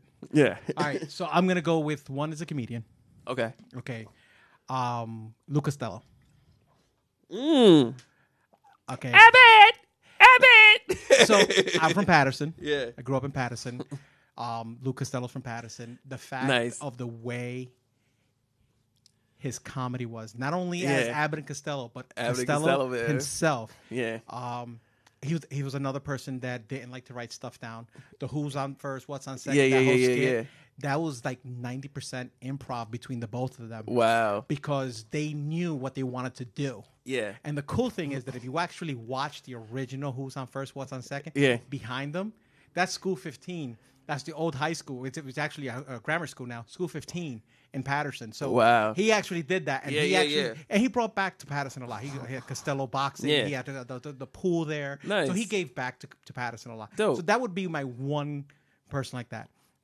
As a music, for music, I will tell you that I would pick Prince. Oh, you know what? It was close between MJ and Prince, and it was tough. But But the reason why is because Prince was one of those guys that's like, I'm just gonna put my music out there. yo, they were Prince though, I just feel like he doesn't. He. He doesn't like anybody. Like Prince is like in his own world. Like, what So- do you say to Prince? It's like it's like okay, I'm gonna put I'm gonna put out the you know Little Red Corvette. Yeah. It's like nobody's talking about no Corvettes in Yeah, there. yeah, You yeah. know, Yo. you know, it's like okay, I'm gonna put it out there. Um, Countless songs he wrote. Like, he's the best man. thing, Purple Rain. Purple Rains is Okay, so I, w- I see an interview of his right, and Yeah. he's like, they're like, well, how many people, how many instruments were there in the in, for the music for the, Yeah. for Purple Rain? He's said he he said the number. I think it was like maybe like eleven or twelve. Mm. And he goes, and who was with you? He goes, I couldn't find anybody. so I did. I played every instrument, Bro, he taught himself every instrument, every so that song could sound the way he, He wanted wanted, it to- sound. It's insane. The Prince was so different, yo. Yo, and then on top of that, it's like not only am I gonna do that, but I'm for nothing. Yeah. I'm wearing these heels that are gonna be Heels like this, And I'm jumping off speakers and and, I'm jumping on landing in splits. And guess what? You're gonna like me because I'm different. Yo, Not only that, Prince is yo, he's unreal, man. here's my favorite story of Prince. Have you ever seen the thing with him and Kim, Kim Kardashian? No, what, what do you mean? So he was in concert, he was live, Uh huh. And he had Kim Kardashian come up the, come, up- come up on stage. Oh, really? right? And then he's like, jam with me, you know. He's like, you know, telling her Go to ahead, dance. yeah, yeah. And he, and she wouldn't move. He's like, girl, get off my stage. Oh no, Look it up. It's on YouTube. He's like, girl, get off my stage. yo, you you messing up my flow yeah, here. he's like, get off my stage. that is Dude. hilarious. The guy, The guy's a legend. a legend. Easily. If I could sit with somebody, I just feel like Prince will not talk to me. no, see, I I think that he'll have a problem talking to me, but I'll be like, yo, you want to play some basketball? He be looking at you like he be like, yo, Jimmy Fallon has a great story with Prince. If anybody go YouTube and Jimmy Fallon tells a story how he met Prince and uh he J- Prince found out that he's a good that Jimmy Fallon's a great ping pong player, and he asked to uh play a game with Jimmy Fallon, and they had Jimmy Fallon picked up, played ping pong. I don't want to spoil the story because Jimmy Fallon tells the story way funnier than I am, but uh they played and uh it's a hilarious story. So definitely check it out. But Prince is just so mysterious that he deals with you when he wants to deal with you. I just feel like there's no. It's crazy, but I, I think that's a solid pick, Frankie. Yeah. Go ahead, close I- out one more. And my last one would be Roberto Clemente. Ooh, This is uh, the Man. first Puerto Rican in the Hall of Fame. yeah, Um, He died his- tragically, he like- died tragically, but he it, because he has a cause. He was Yeah. helping people. He died in Yeah. a plane crash. Yeah. All that. Um, to How me, old was he? Like 24, 25? I don't remember his age. I Yeah, can- I he was young. No, he was very young. But go ahead, Frankie. I don't want to cut But you up. one of the things about him that I liked was the fact that baseball was his job, Yeah, but his love was helping people. yeah, and he went out there and he di- and he and he and he knew he knew that that flight was not a good one yeah. and but he still did it because he wanted to help the people so Yeah. to me i would love to be able to sit with him and talk to him and be like you know what you do Yeah, solid. you know that would but one of the things i do like about him is that um uh, his 3000 hit Yeah. was against the the mets Oh wow. that, that guaranteed him in the hall of fame Maybe he was going to the hall of fame regardless Regardless, yeah. But um, yeah, he um, he's definitely one of those people that Yeah. If, if I if I had the opportunity to turn around and um, was able to go back in time to talk to, it That'd be def- dope. Absolutely. Yeah. And I wear that twenty one with pride, man. Awesome. No, that's a solid pick, man. I like that pick. Man, Awesome. So, all right, we're gonna wrap it up because um, I do want to touch on investment really quick. Money talks. So I want to talk on touch on money because I I really want it's like imperative that I get this out, uh, especially at this time. So I'm gonna keep it very super brief, and then hopefully we can pick this up in the next podcast. Uh, the the one thing I want to talk about uh, with money is credit card versus debit card. So, real quick, I know a lot of people who like to pay their bills using their debit card, and I'm here to tell you please stop doing that. The reason being is because I had a situation when when I was in credit card debt and I had a lot of my credit cards all maxed out. I said, I'm done using credit cards. I'm to pay down my debt and I'm to just use my debit card. So when I started using my debit card and paying down my debt, which was, you know, a sound decision, made perfect sense, but you realize that you're putting your account number that is tied to your bank account in sort of like the public atmosphere when you're paying with your debit. And the problem is, any event that someone does get your debit card, like they got mine, I had a dude in Alabama who went to Best Buy and just went off on all of his shopping on the day that I got paid. he bought he bought a, a Nintendo Wii. He bought TVs. He did you good. he took all my money, and not only that, I had bills that was set to go out from my debit card, and my balance. And I woke up one day and my balance was like negative five thousand dollars between overdraft fees because he was taking all the money out of my account, and I was just dying. So, long story short, uh, when that happened to me, um, your bank they have to launch an investigation uh, to find out, you know, whether your bank account was hacked and all this stuff. And when that happens, they put a freeze on the money that you have in your bank account, which means you can't withdraw any money. You can't do any of that with your money. Like you're pretty much at the mercy of the bank until they complete their investigation. Then they give you your money back. But you're so if you're hard up for cash and you have no access to it, you have to wait till they're done and you have to sign an affidavit and you have to go through all these hoops. So I'm saying all that to say this: when paying your bills, use your credit card, and as long as you pay off that credit card at the end of the month, you should be in good standing. Not only that, most credit cards, such as Visa, Discover, and Amex, especially, they have what we call rewards, where basically they give you cash back every time you use it. So every time you pay your your electric bill, every time you pay your cable bill, every time you pay bills that you're going to pay anyway, use your credit card. Use your credit card, get the points and then use the points to either redeem for points, I mean for for credit towards your credit card balance or use it towards uh certain rewards, whether it's coupons, whether it's discounts, whatever it might be, that is passive income that you could be leveraging for paying bills that you are going to pay anyway. Right. So I always say definitely use your credit card over debit card. Uh, if you want to find out what credit cards have the best rewards, once again, as I mentioned before, go to www.bankrate.com. You can actually sort credit cards and you can sort it by whether you want to do balance transfers, whether you want to do rewards, whatever it might be, but you could sort specifically by what you're looking for in your credit card and do a detailed comparison between the cards. So, Yeah. So I'm gonna throw a little something on that. So um, some people don't have credit cards. yes, Okay. So but they have a debit card. yes, But the debit card has a logo on it. yes, So yes. I explain to people whenever you use your debit card, use it as a credit card. Ah, yes, and let me tell you the reason why. Uh huh. So if you use it as a debit card and something happens, that goes against your account. Yep.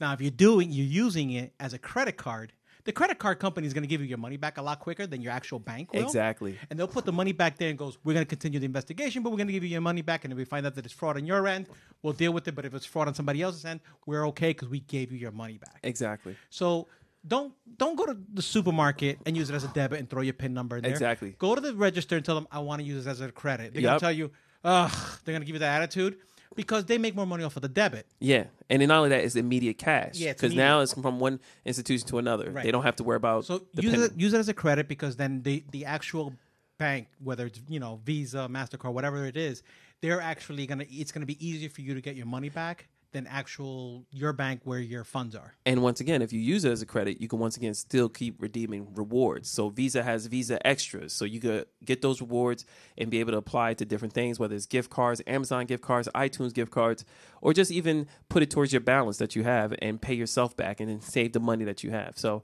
that's my little fun tip. And then last but not least, I have to tell everybody, please buy Bitcoin. I don't have enough time because we're we've been on this podcast a little long, um, but I want to um, encourage everyone to uh, research and get into Bitcoin. To give you guys a short version overview of Bitcoin. So in the past, I know everybody when the internet first came around, we were all alive. We're all older than the internet, most of us. because the internet's only been Don't, don't start. yeah, the internet's only been around since like what ninety six or something. AOL when we used to get the CDs in the mail. But anyway, um, you you internet's not that old. But I remember when the internet came out, everybody was so scared to put their credit card information there, and they were scared to put it because they were afraid of hackers taking their money and and stealing their identity all that stuff. Now you have Amazon and you pretty much have ClickPay where you're paying for things automatically with your credit card. You pay your bills, everything with credit card. You're starting to see over time the digit digitization of money. Even now with Cash App, Venmo, PayPal, you are now able to go to restaurants and so forth and split bills with your friends through these electronic applications. Your money is no longer just the cash. Cash is almost like old fashioned, it's outdated. Everything is moving towards this new age of digital currency. And in the process of moving to digital currency comes this new form of currency called cryptocurrency. And I want everyone to look at cryptocurrency as a way of encrypting your cash digitally so that you can send it to other people. So instead of you relying on an institution holding your money, you are now in possession of those assets to send it to someone else. So now instead of me going, hey, Frankie, I want to send you some money, instead of me going, Frankie, I'm going to send it from my PNC account to your Bank of America account, I'm going, no, I'm going to send it from my digital wallet to your digital wallet so that you have those funds. I agree 100%. Yeah, so I I'm, I know I don't have a lot of time to go deeper into this, but basically it's called peer to peer uh, currency. That's the way you should be looking at cryptocurrency. And if you're looking for where you can buy crypto, you can buy it through the apps that I just named. Venmo now has the ability for you to purchase Bitcoin on their platform. Cash App has the ability for you to purchase Bitcoin. Uh, Coinbase is the number one exchange right now that people uh, you could buy cryptocurrency. And the reason why I'm encouraging you to buy it is because cryptocurrency. I mean, Bitcoin last year was ten thousand dollars. This time, ten thousand dollars a coin. It is now over sixty thousand dollars a coin. And I know what everybody's thinking. I don't have sixty thousand dollars to put in there. Just like you buy partial stocks, you can buy partial bitcoins, which they call satoshis, which basically means you may not be able to afford the full sixty thousand, but if you put twenty five dollars down on it, you will have twenty five dollars worth of satoshis or Bitcoin to hold on to. And as that accrue in value, your twenty five dollars will accrue in value.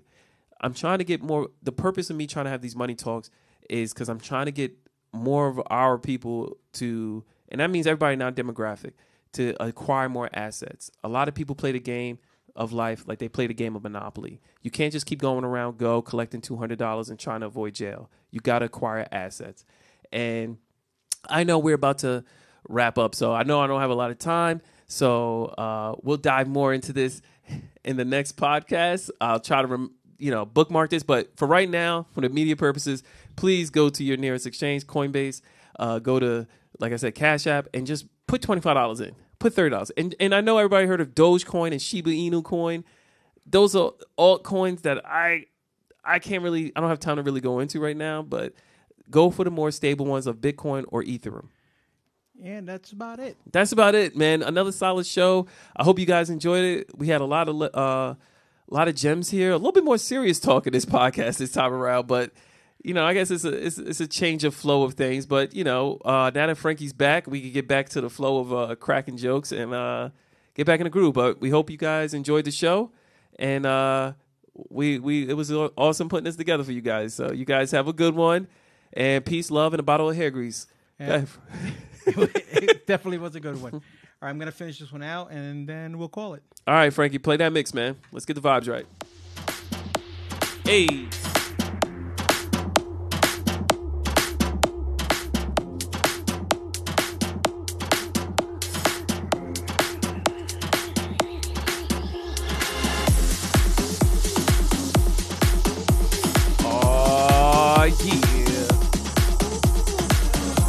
Frankie got to dim the lights in here. Oh, you're gonna like this one.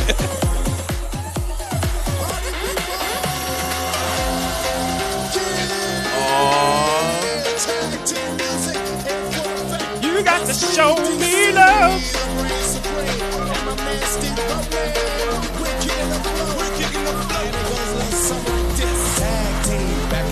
What? Get to record, let's begin. Party on, party people, let me hear some noise. These So listen up. Life